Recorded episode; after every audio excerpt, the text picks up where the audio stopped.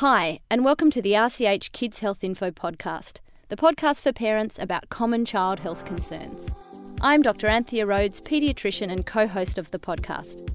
This episode, all about head injuries, is a bit different to our normal show. That's because my co hosts, Dr. Margie Danchin and Dr. Lexi Frydenberg, recorded the podcast and streamed it live on Facebook at the same time. We're so happy that lots of our listeners and the community joined in. So, without further delay, let's hand over to Margie and Lexi for the show. From the Royal Children's Hospital, Melbourne, this is the Kids Health Info Podcast. Good morning, everyone, and welcome to our first live recording of the Kids Health Info podcast. As many of you may be aware, this podcasting series has been running for a year or so now, and we cover a lot of child health issues. So please feel free to check our podcast series for other topics that we've covered. I'm Dr. Margie Danchin. I'm a paediatrician here at the Children's Hospital and I'm your host for today. Uh, so, today we're going to be talking about head knocks and concussion. And obviously, with COVID last year and the restrictions that we all had in lockdown and so on, there was a real lack of sport and particularly contact sport. And so, now with kids getting back to physical activity generally and contact sport, we are seeing a lot more head knocks presenting to our emergency department. So, what we'd like you to do today is to send through questions live as we're chatting, and I'll introduce uh, my co host and, and our guest today in a minute. But please feel free to send through your questions as we're chatting this morning. But also, do remember that the situation in which a child has a head knock is different, and we're providing general advice today. So, if you are concerned about your child or they do have a head knock, please see your GP or call triple zero. So, I'd like to introduce my co host today, Dr. Lexi Frydenberg, paediatrician here at the Children's. You may know her from previous podcasts. And today we have our guest, Professor Vicky Anderson, who is a neuropsychologist and head of psychology at RCH, but she's also a researcher and expert in concussion. So, we're really looking forward to hearing your insights today, Vicky. Morning, Maggie. Let's start first with um, the a mild head knock, how they occur, and, and what sort of symptoms kids actually present with. The key point to make is that in kids, most head knocks occur outside of contact sports. So about 55% will happen f- through falls, so from play equipment or when kids are uh, playing in the playground or messing around at training. Uh, the most common age group is the under fives, interestingly, Okay. and um, and we all know that they have lots of head knocks just Yeah, because yeah. of their um, the, the way they move around. Uh, and as we move through to adolescence, it's more likely that that these injuries will be due to sports, but not necessarily contact sports. So, uh, snowboarding, skateboarding, bicycle. Bicycle riding, Yeah. and um, then contact sports come after that. So after that's that. really interesting for people to be aware of that actually younger kids, toddlers, you know, falls off change tables. It's not necessarily contact sport, even though that's what I started with. So it's a wide variety of ways that people, you know, kids can actually have head knocks. Yeah, and I think that the key importance of that is that the responsibility of understanding and being able to pick up a head knock is not just on trainers and coaches, but it's actually on parents. Absolutely. Okay, so that's good. That's how it can happen. So, what do parents look out for? What might you notice if a child has a head knock? Say, for example, if it is on a sports ground, they get knocks all the time, knocks to their jaw. You know, what what are the signs of of say um, a, a concussion? The key signs are changes in um, uh, what we call conscious state, so a bit of confusion, dizziness, uh, headaches come later, and nausea comes later, but but really uh, a little bit of unbalanced um, activity or kind of motor difficulties. Kids might describe double vision or blurriness. So it's those kinds of uh, um, symptoms that are really indicating that the head knock is a significant one. Okay, and so do we call that concussion? If those symptoms are there, yes, we call that a concussion. Okay. Okay, so I think it's really i- important to think about any head injury or head knock, even a minor one, can cause these symptoms. The child doesn't actually have to lose consciousness on the field or, you know, if they're fallen off a change table. So if we see a head knock, we have to be alert for some of these symptoms you've talked about, Vicky. Absolutely, Lexi. So it's quite uncommon for kids to lose consciousness after a concussion because, as you say, it's a fairly mild knock. So a lack of um, unconsciousness is not an indicator that there's no concussion. So, Vicky, then what are signs of a more severe head knock? So that that I guess moving from concussion to a head injury most of my research has been on more severe injuries, and the key factors are loss of consciousness. So, okay. when we see a loss of consciousness, then we are concerned. And if it continues for, you know, 10, 20, 30 minutes, then that's really concerning. Uh, those injuries tend to have a lot of other symptoms associated with it too. So, there might be um, a, vagueness and an inability to take in information. There might be you know, weakness on one side of the body, there might be language changes or seizures. So they're all real indications that the the brain's actually been impacted. And for those injuries, it's really important that the child gets to a hospital really quickly. Yeah. Absolutely. Okay, so if there is loss of consciousness, if a child falls from a, a height or a change table or jumping off the couch, like my children did, um, we should call an ambulance and take them to hospital to be checked. Absolutely. Absolutely. And those are the children who'll be observed in the emergency department and may or may not go on to get further testing.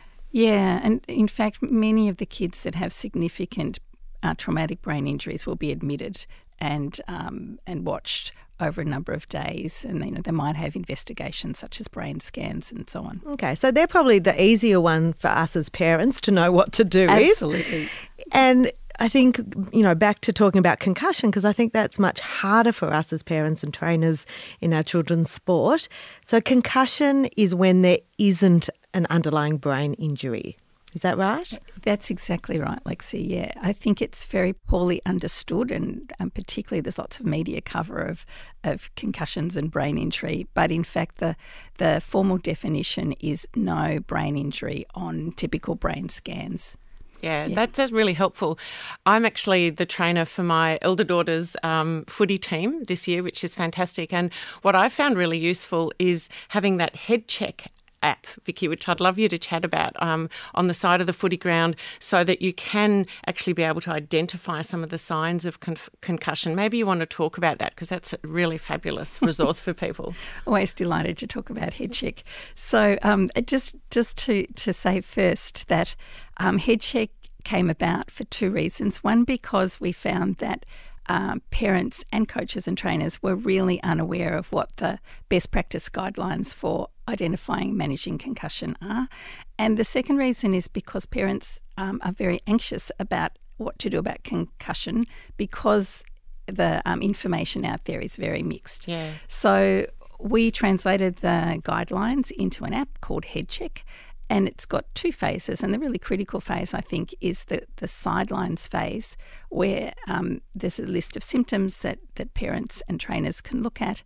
They can tick those those symptoms and they'll get advice immediately about whether or not the child should be um, taken to hospital in ambulance, go and visit their GP after the injury, or they should sit out um, the rest of the game. And, and I, I should point out that um, in, in all cases, it suggests that kids should sit out the rest of the game if yeah. they've got those symptoms. And I think that's really important. And there's a real increased awareness now, I think, of when a child does have a head knock to bring them off. They don't go back on, you observe them, and you're really looking closely for those signs. Sometimes we have some very eager parents who are on the sideline saying, oh, they're fine, they're fine, send them back on.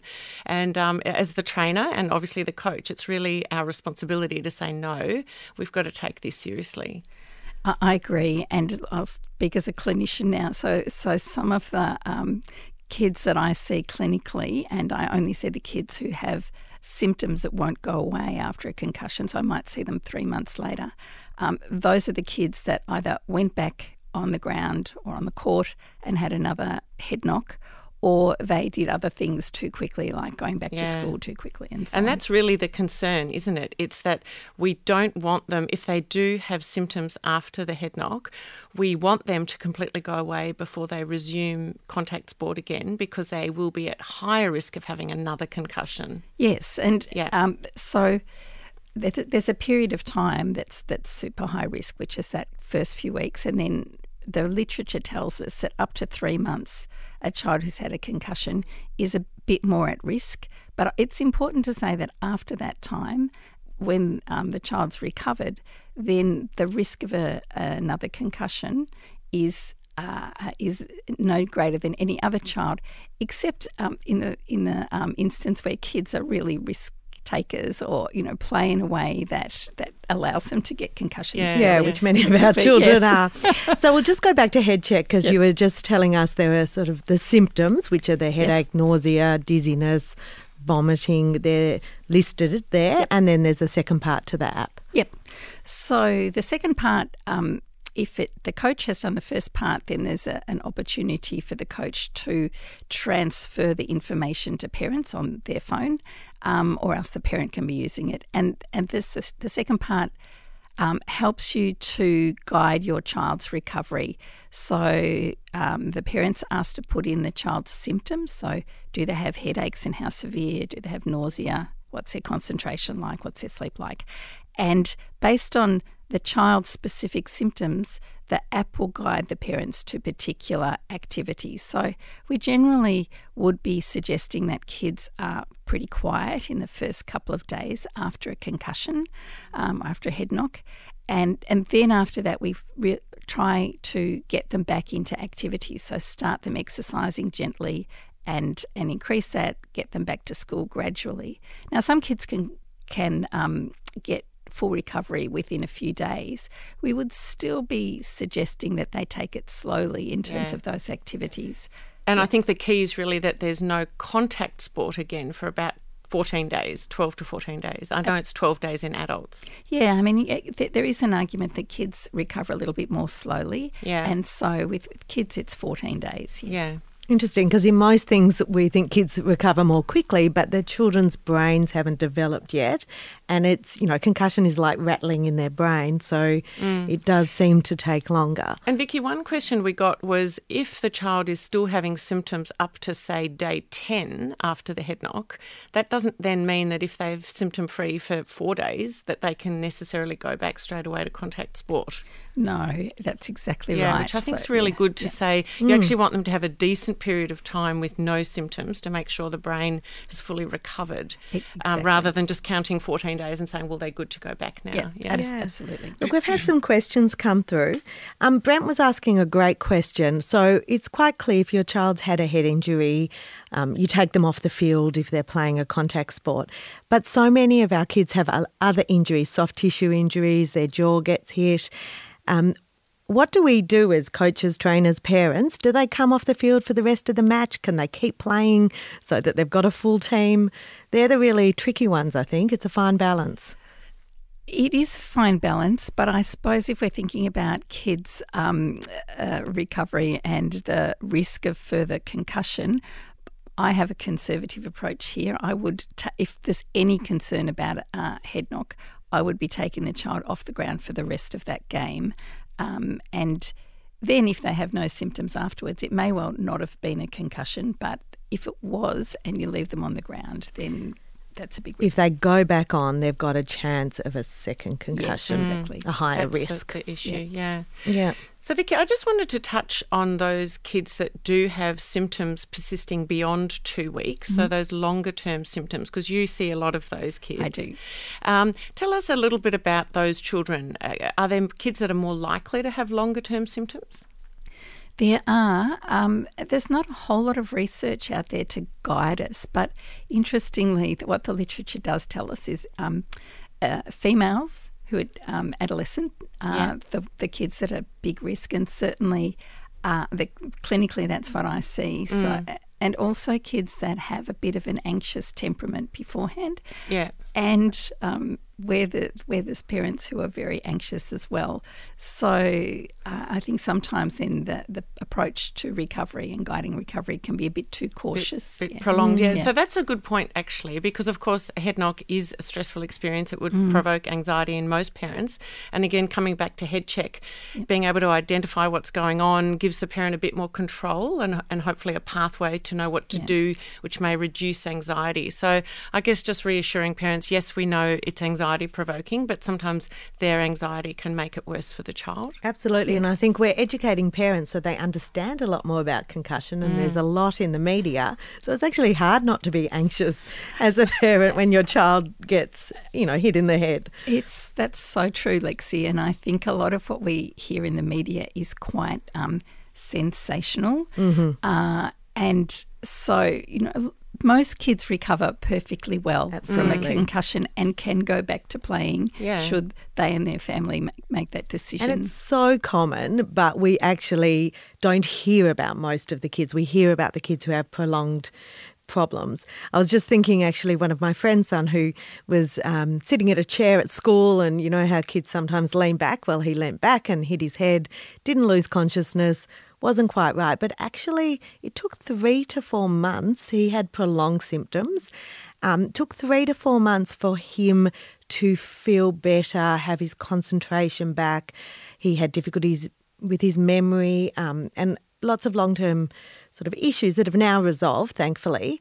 But I think one of the problems, it probably wasn't recognised initially, and he went back to school quite early mm. and went back to sport quite early because it wasn't. You know, on the footy field, it's probably a bit easier. When it's something like that at school, you think, oh, maybe not. What What would you recommend? We talked about 24, 48 hours off completely. And that means off screens, off sport, off school. Is that right? Yeah, I think rest. So we don't want it. We don't want them to sit in a dark room and do nothing. The old cocoon like we used to do. because then they'll just worry, particularly teenagers. And um, so we want them to be able to have some, you know, some some normal activity. You know, they, so a little bit of screens isn't too bad. Uh, Keep contact with their peers, and you know, hear how the game ended and things like that. Um, uh, a little bit of gentle walking around, uh, that kind of thing is fine. And look, it's really important to say that. Um, we see the kids that, that have significant mm-hmm. symptoms, and there's probably about half of the kids who have a concussion will never see a medical person at all because because they're better. So we mm-hmm. don't want to wrap those kids up in cotton, cotton wool. But we we do we want to make sure that kids don't go back to things too early. Number one, because of risks of concussion, but also because if they go back and they feel that fogginess or confusion, can't remember things, aren't so good at um, at their sport, then that's a real loss of confidence for them, and so that's when those mental anx- health problems and the come into anxiety play. comes Yeah. in. Okay, so returning to school, if they feel okay, they've rested, they can go back to school on the Monday after the weekend, etc. But if they're continuing to have symptoms, it may be good to start slowly returning to school. Definitely. So if you if the uh, if parents use the app, what that will say is start gradually. So even if they're feeling okay, you know, maybe a half day for the first couple of days, and then if they're doing well, then they can they can continue to increase how much they're back. Vicky, I just wanted to ask you a little bit in terms of some of the longer term symptoms. Um, you, some of your research has shown that kids who do have those persisting symptoms beyond two weeks may be more likely to have some sort of anxiety or, or mental health symptoms. What did that show? Yeah, they certainly do. So, of the kids that that have um, uh, persisting symptoms, about a third will go on to have mental health issues. So they're mainly anxiety and trauma type symptoms, and that loss of confi- confidence that I just mentioned. Yeah. But I suppose there's a bit of a trajectory. So the initial symptoms um, in that two to three to four weeks are physical symptoms. So visual symptoms, um, balance problems, Yeah. things like that, where we would often get uh, a physiotherapist who specialises in concussion Yeah. to have a look and uh, give give the child some exercises, and that can really frequently reduce and resolve the symptoms. But once those symptoms are resolved, we often see problems, so mental health problems, Yeah. and they can they can um, present in terms of anxiety, but they can also present in terms of difficulties concentrating Yeah. or sleep and fatigue problems, and they all kind of they're pretty generic uh, difficulties. And, And who should parents seek out for those? I mean, they're the kids you see, Yeah. but who would a parent reach out to through their GP, for example?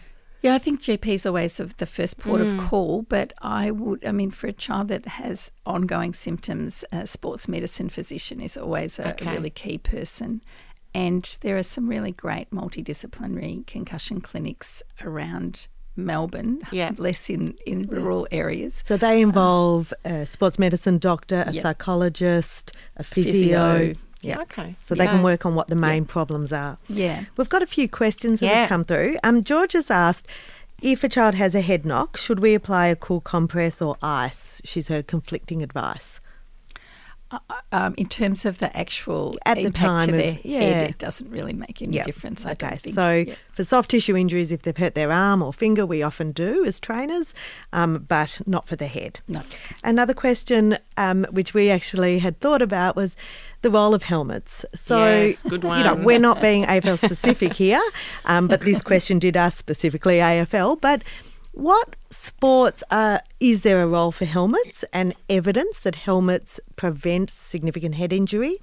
And is there any evidence that helmets prevent concussion? Okay, where to start?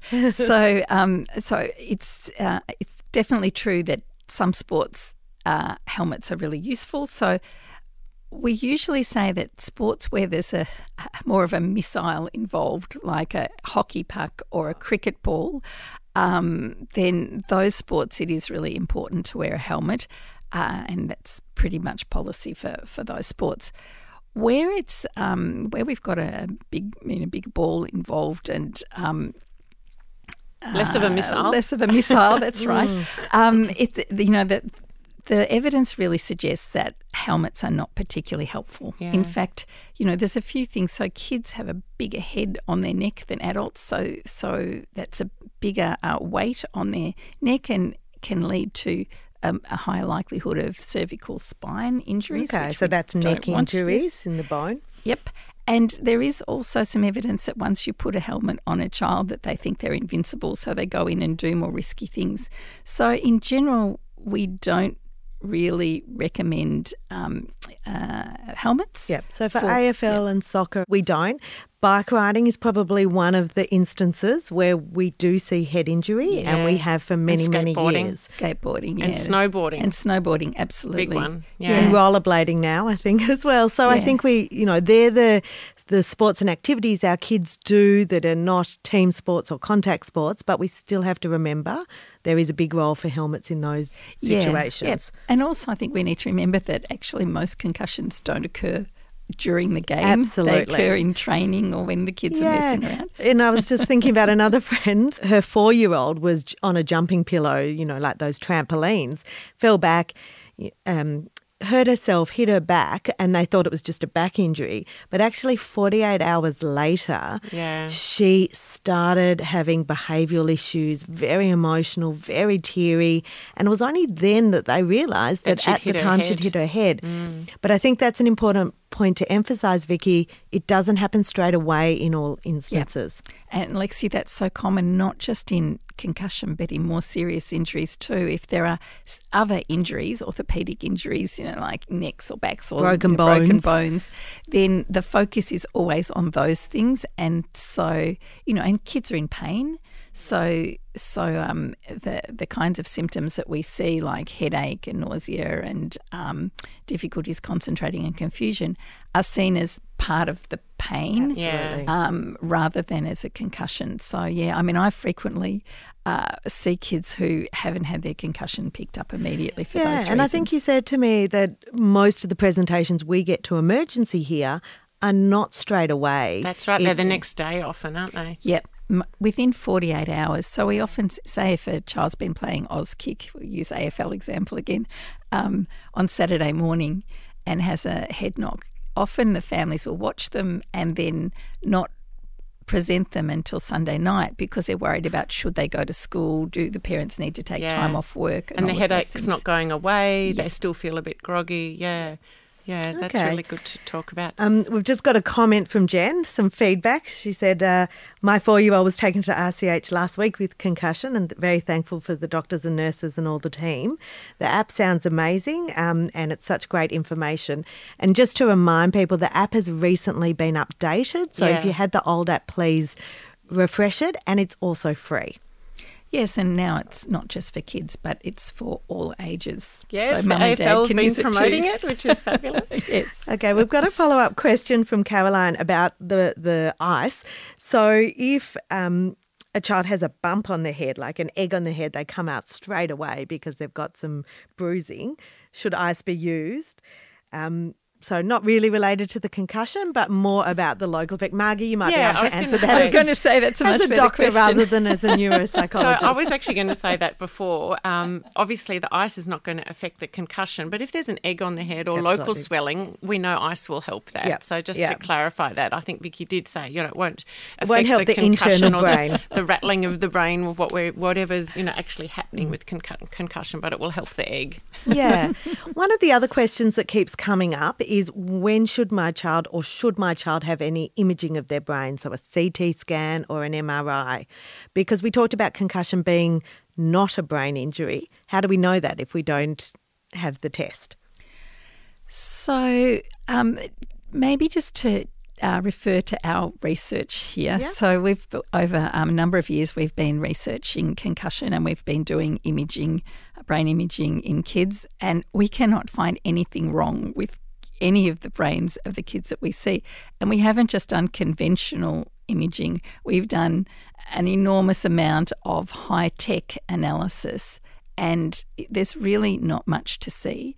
So the imaging is really useful if your child deteriorates in any way. So Oh, you know, yeah, there's a change. Yes, mm. it, that's right. So, because because then what you might be seeing is something that's a little bit more significant than um, the, than a, a head knock and a concussion.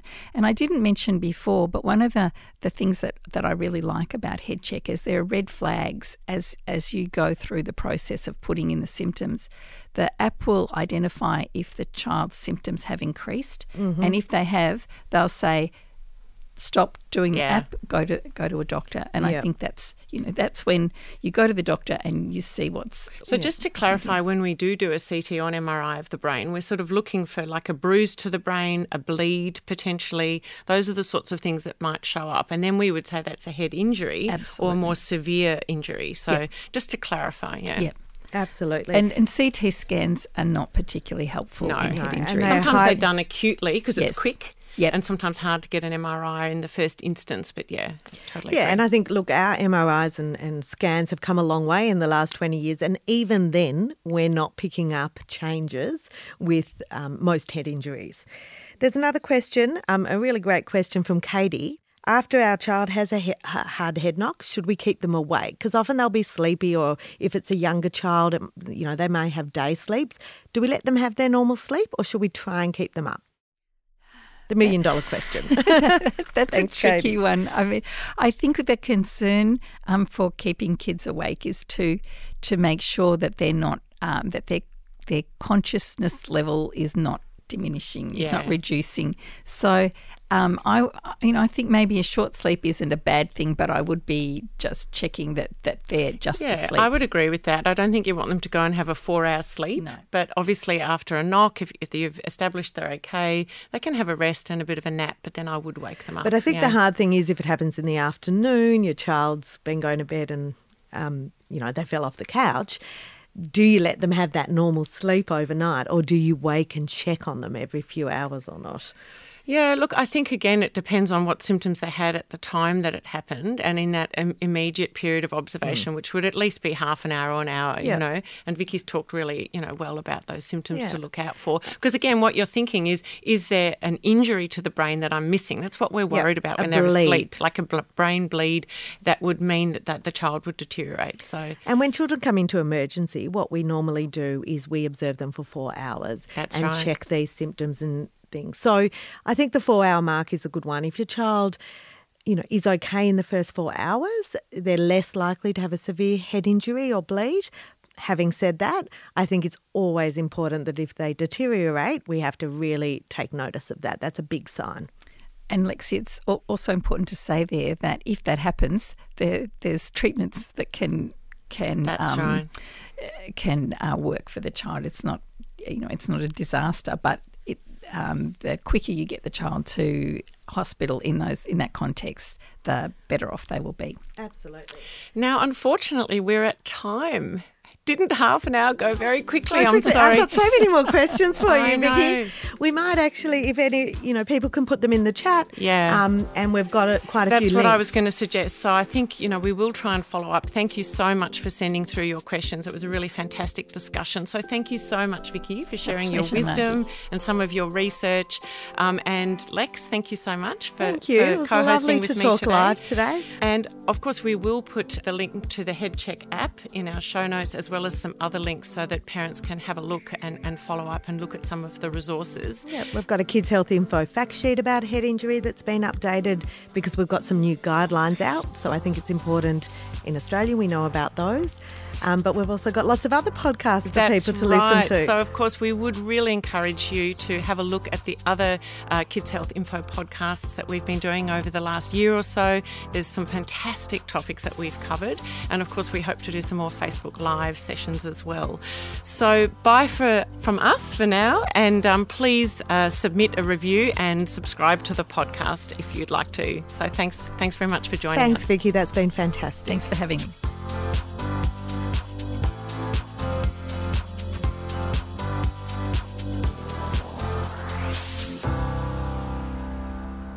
Information provided in this podcast is general in nature and is intended to support, not replace, discussions with your doctor or healthcare professional. If you are concerned about your child, please consult your local healthcare professional for further advice.